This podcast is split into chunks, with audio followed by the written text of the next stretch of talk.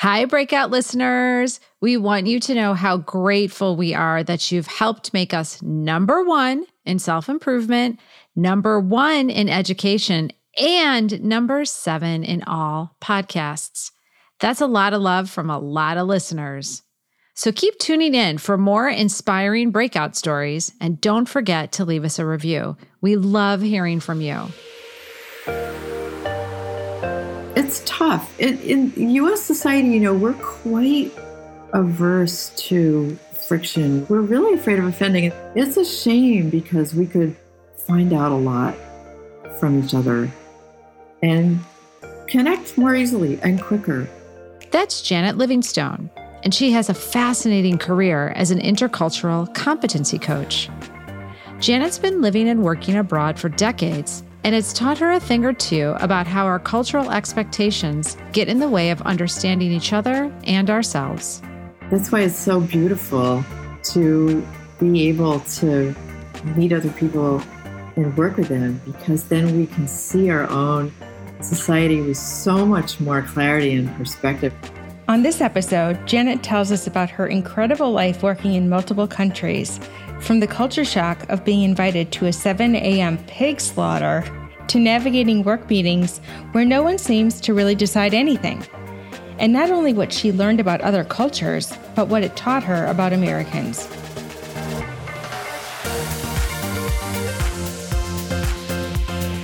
Welcome to The Breakout, a show about smashing through life's little boxes and forging your own path. I'm Dr. Keri Ohlrich. And I'm Kelly Guenther. Keri and I are people and change experts and best friends.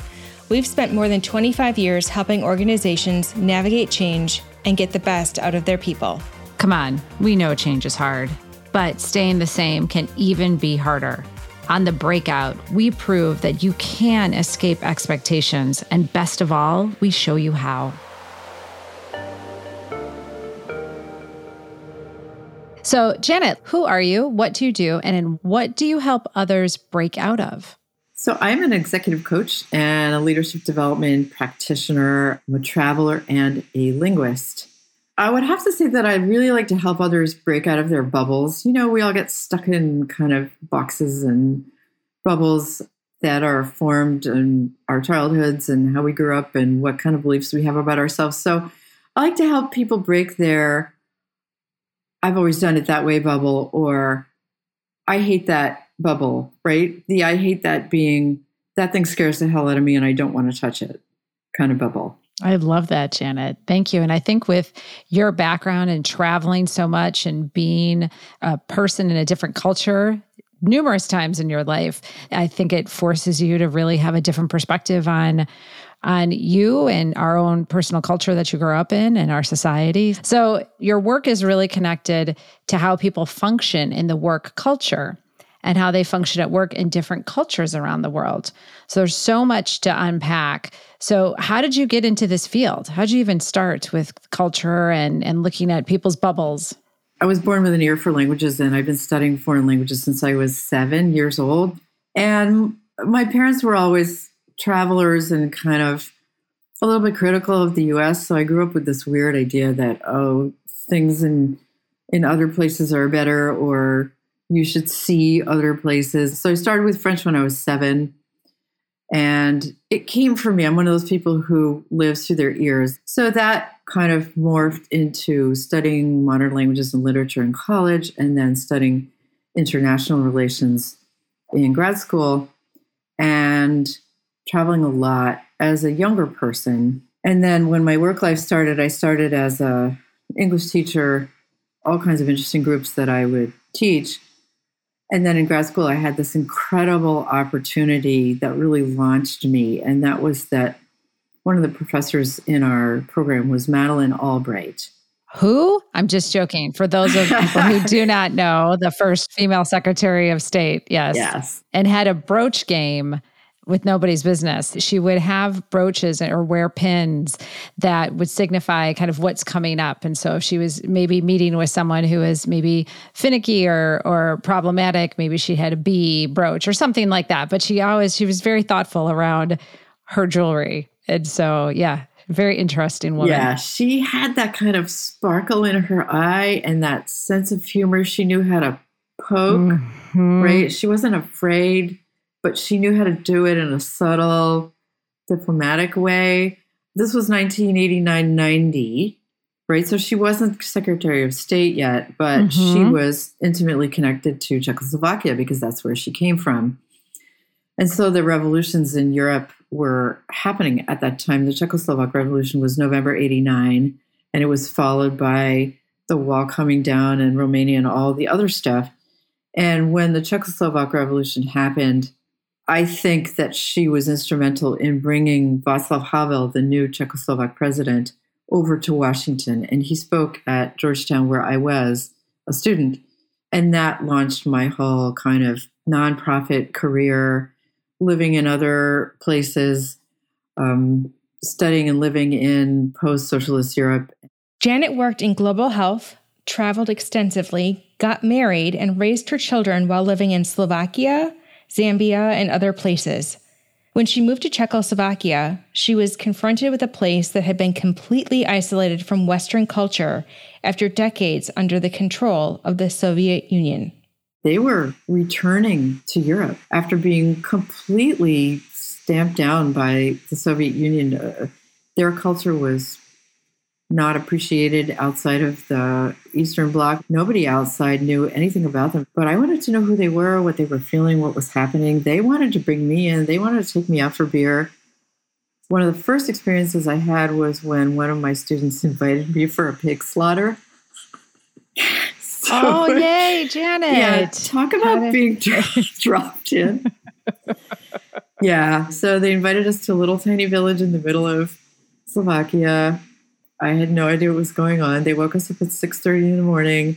We arrived at seven o'clock. Um, there was a pig hanging from a hook. He'd been shot through the eyes. We were handed the first thing, 7 a.m., no food. We were handed a shot of schnapps. Okay, so hard alcohol. Oh, oh yeah. Oh. So from then on, my eyes were crossed. Um, and they proceeded to slaughter the pig in front of us and they had this big barrel like this vat and they made soup. They cooked the head and the ears and all that stuff and then they started cooking the other stuff and they brought us a bowl of blood pudding with rice in it.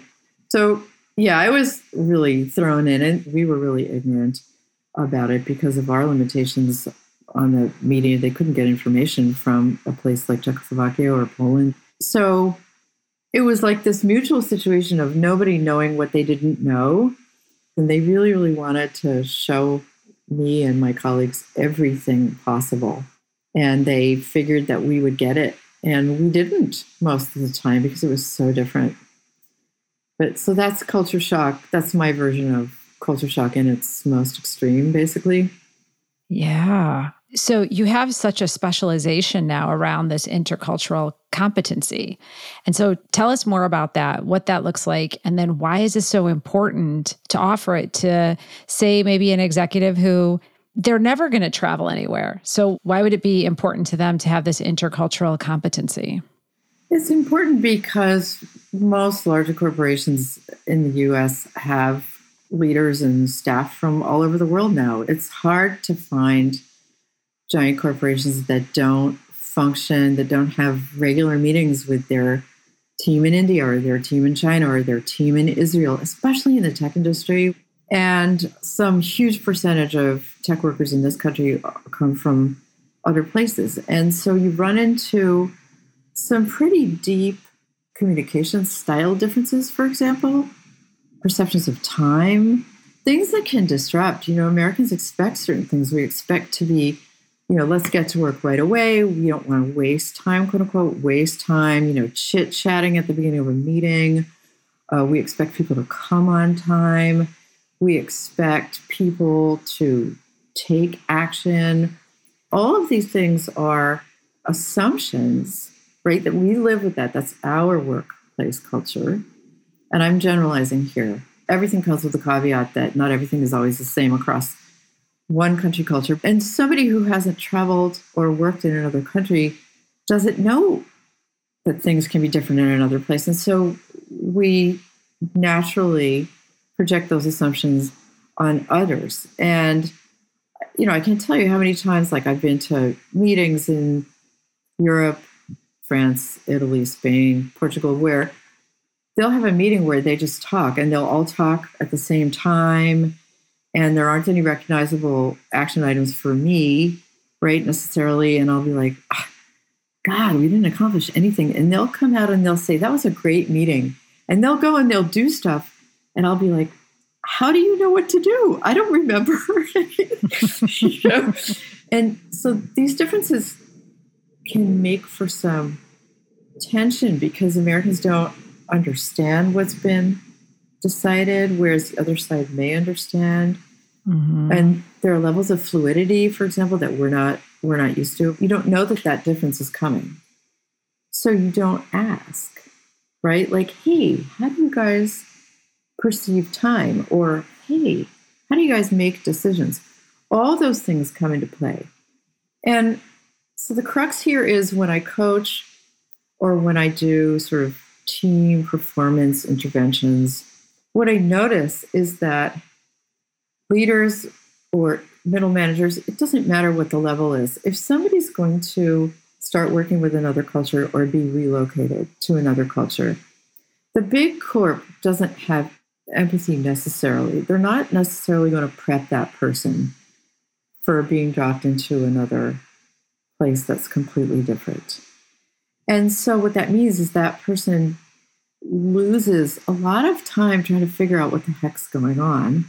And that's money lost, it's time lost. And we're all expected to quote unquote hit the ground running. So, I think it's unfair. I'm a very big advocate of corporations offering that kind of coaching or offering executive coaching from someone who understands intercultural competency.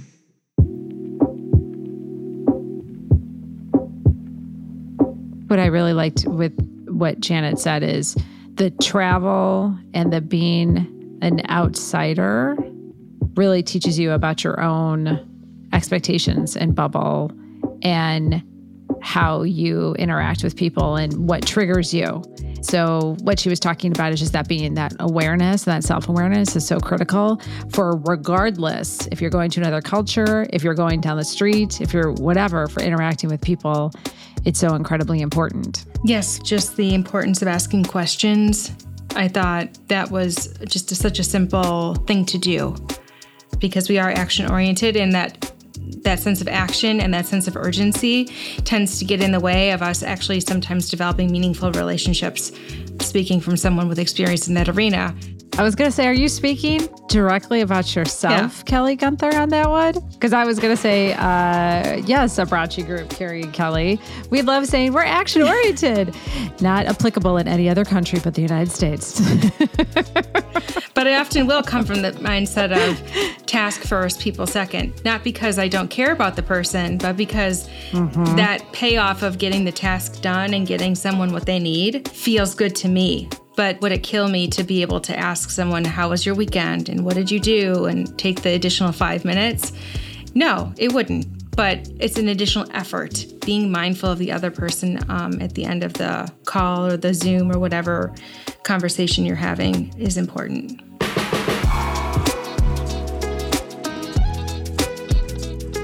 Janet's international work led her to begin coaching leaders in intercultural competency. And it was fascinating to hear why this kind of coaching is so necessary. So, when I was living in Slovakia, I was approached by one of the big mobile operators there, O2. O2 had a new CEO. Their CEO came from Chile. They picked him up and they dropped him in Bratislava without a peep. He had no clue. I mean, you can't you can't imagine like so he's in this big, sophisticated city of Santiago in Latin America.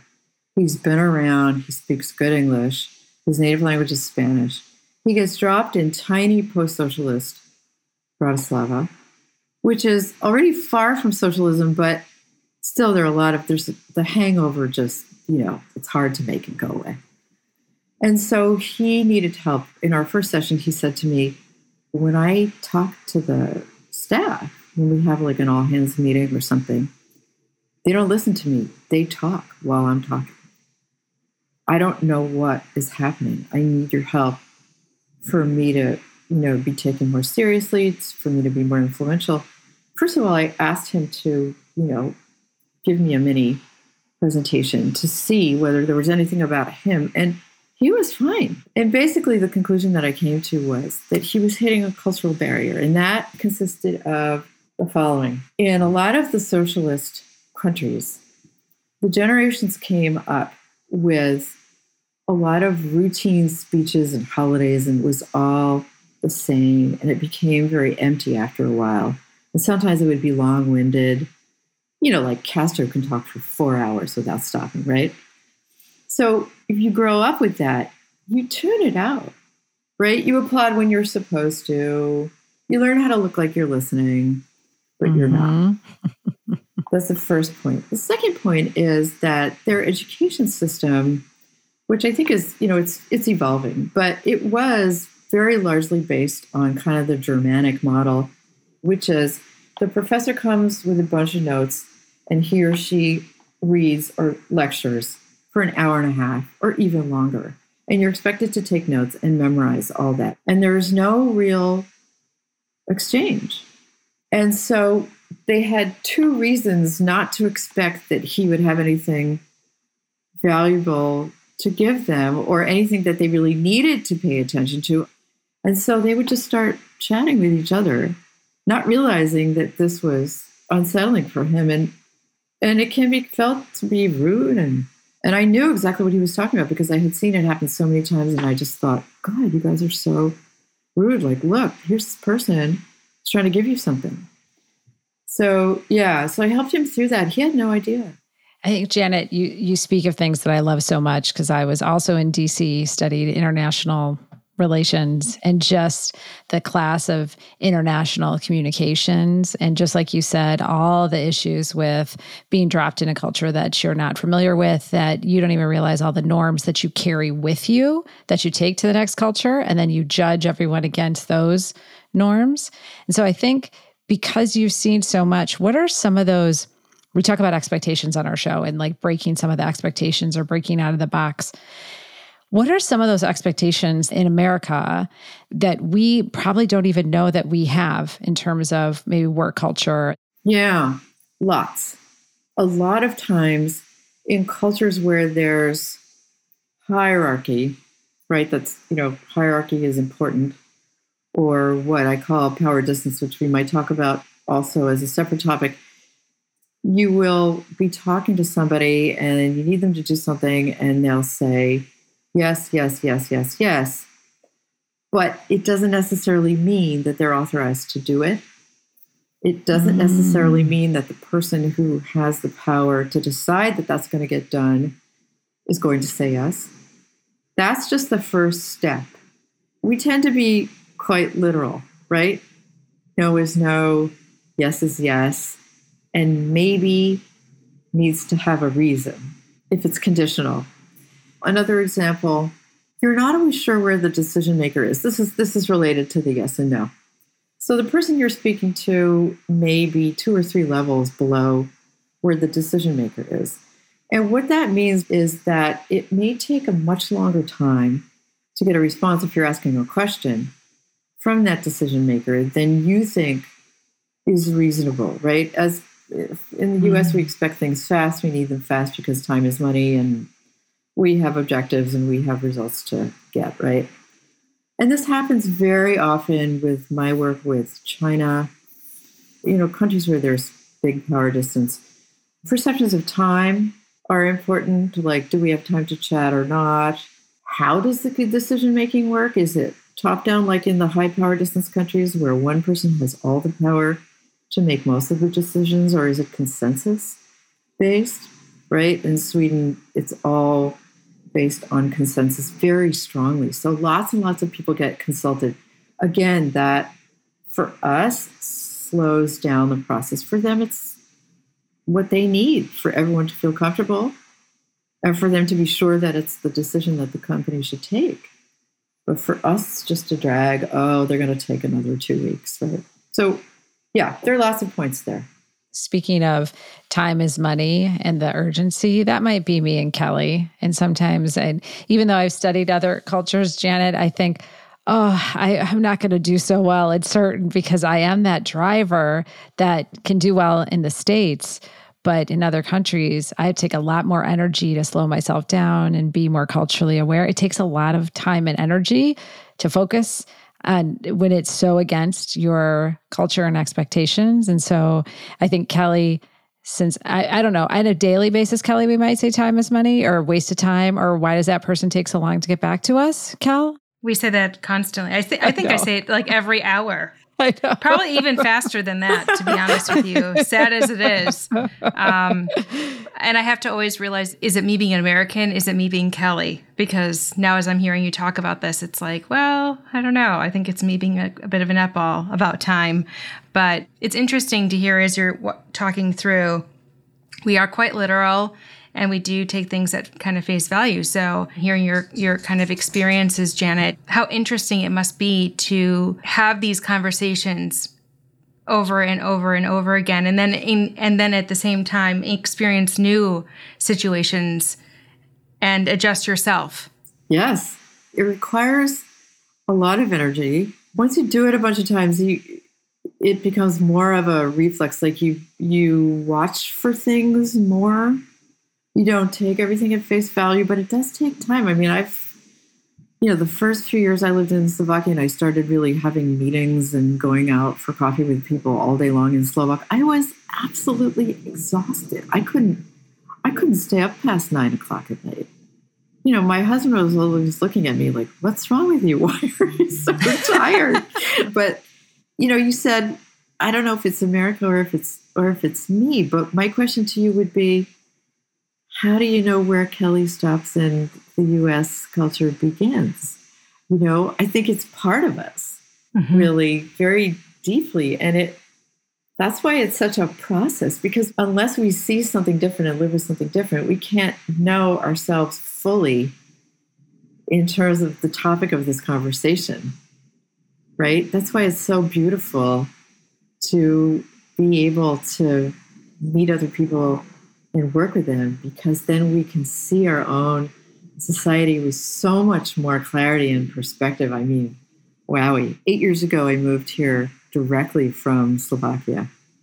And I moved to the West Coast where I'd never lived before. I come from the Boston area. And so I just, it was a huge shock. It was almost worse coming home and not knowing what to do anymore at home and not feeling like it was home anymore, then going from the US to a new foreign country.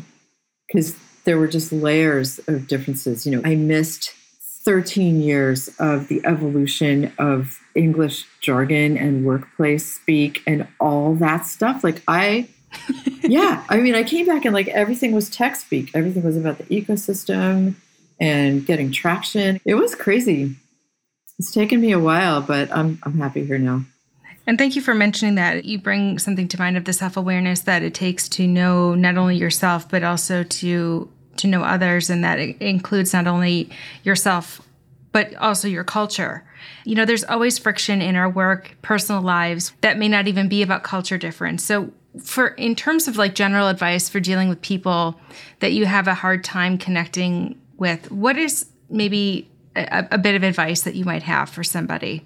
A couple things come to mind right away. First one is recognize your own triggers. If you're having trouble connecting with someone, maybe that person is triggering you for some reason that you haven't recognized yet. That's a tough. It's that's that tough energy where you're like, ah, oh, I can't talk to this person. This person bothers me and I don't I can't figure out why and it's really hard. That's a tough energy to be in. It's very uncomfortable. So it's worth sitting down and really thinking about that, even writing it out. Like maybe this person reminds me of somebody who I had trouble with. Maybe there's some trauma there that this person is bringing up. Who knows? We all come to the table with our stuff, right? From childhood or from whenever, it doesn't matter. Um, and the second thing is ask more questions. Ask, what do you mean? when you say that. Say, I'm not sure I'm understanding you. Can you say that again? Can you say it differently? What's the context for you? What's the background here? What outcomes do you want to see? I'm not sure here whether we're agreeing or disagreeing. How are you feeling? There's a lot of stuff that you can ask that we don't tend to ask.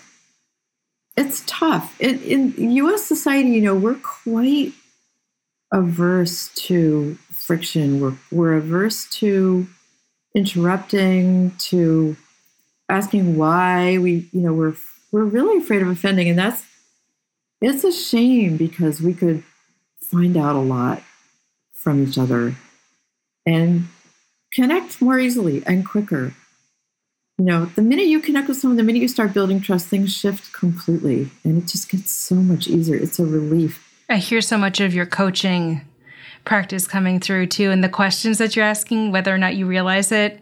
Um, Keri and I are actively going through a coaching certification. I'm like, oh my gosh, I'm just so picking up on so much of what you're saying, and the questions themselves are naturally curious. Number one, so that does neutralize the waters and it makes it possible for someone to feel open enough to share without it feeling like you're being invasive or threatening. You know, it's a very um, open conversation. One last question for you. You have a minute with someone who, you know, given the the amount of work that you've gone through and, and just the amount you've traveled. I mean, you've known so many languages and you've really taken the time to sort of develop yourself and learn about others.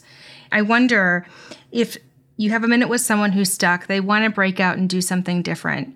What do you tell that person? Who do you want to be when you're doing that different thing? That's my first question. And I want to know what baby steps they feel safe taking. But the being is important. This is another sort of cultural aspect. I've become a little bit obsessive about culture. Sorry. But one thing that we tend to focus on always is what are you going to do? Like we're extremely action oriented, right? that's part of the reason why we have trouble slowing down because we're really, really about action and being, you know, looking around, what's around me, smelling the flowers, to use a cliche, feeling the light on your face, whatever, whatever it is. So that question, who do you want to be? What do you want to feel like when you're out of that bubble, when you're doing something different? Can be really evocative. I remember when my coach, I've been, you know, had a coach for a number of years, he would ask me that um, fairly often. And that was the toughest question. But things would come, visual images would come. Thank you so much. I got goosebumps as you were mentioning, you know, what do you want to feel when you're out of that space or out of that bubble? Janet, thank you so much for sharing with us your story. It's been a huge pleasure meeting you. Thank you. Thank you, Janet. Kelly, I was thinking while she was talking about smelling the roses, I feel, Kelly, is this life telling us to slow down? Just the whole podcast, everything. Is this just the universe saying, you know what? Maybe the two of you should smell something different? Well, if that's telling us that, it's not happening this year. So maybe 2024, but not this year. 2024 goal yeah. for 2024.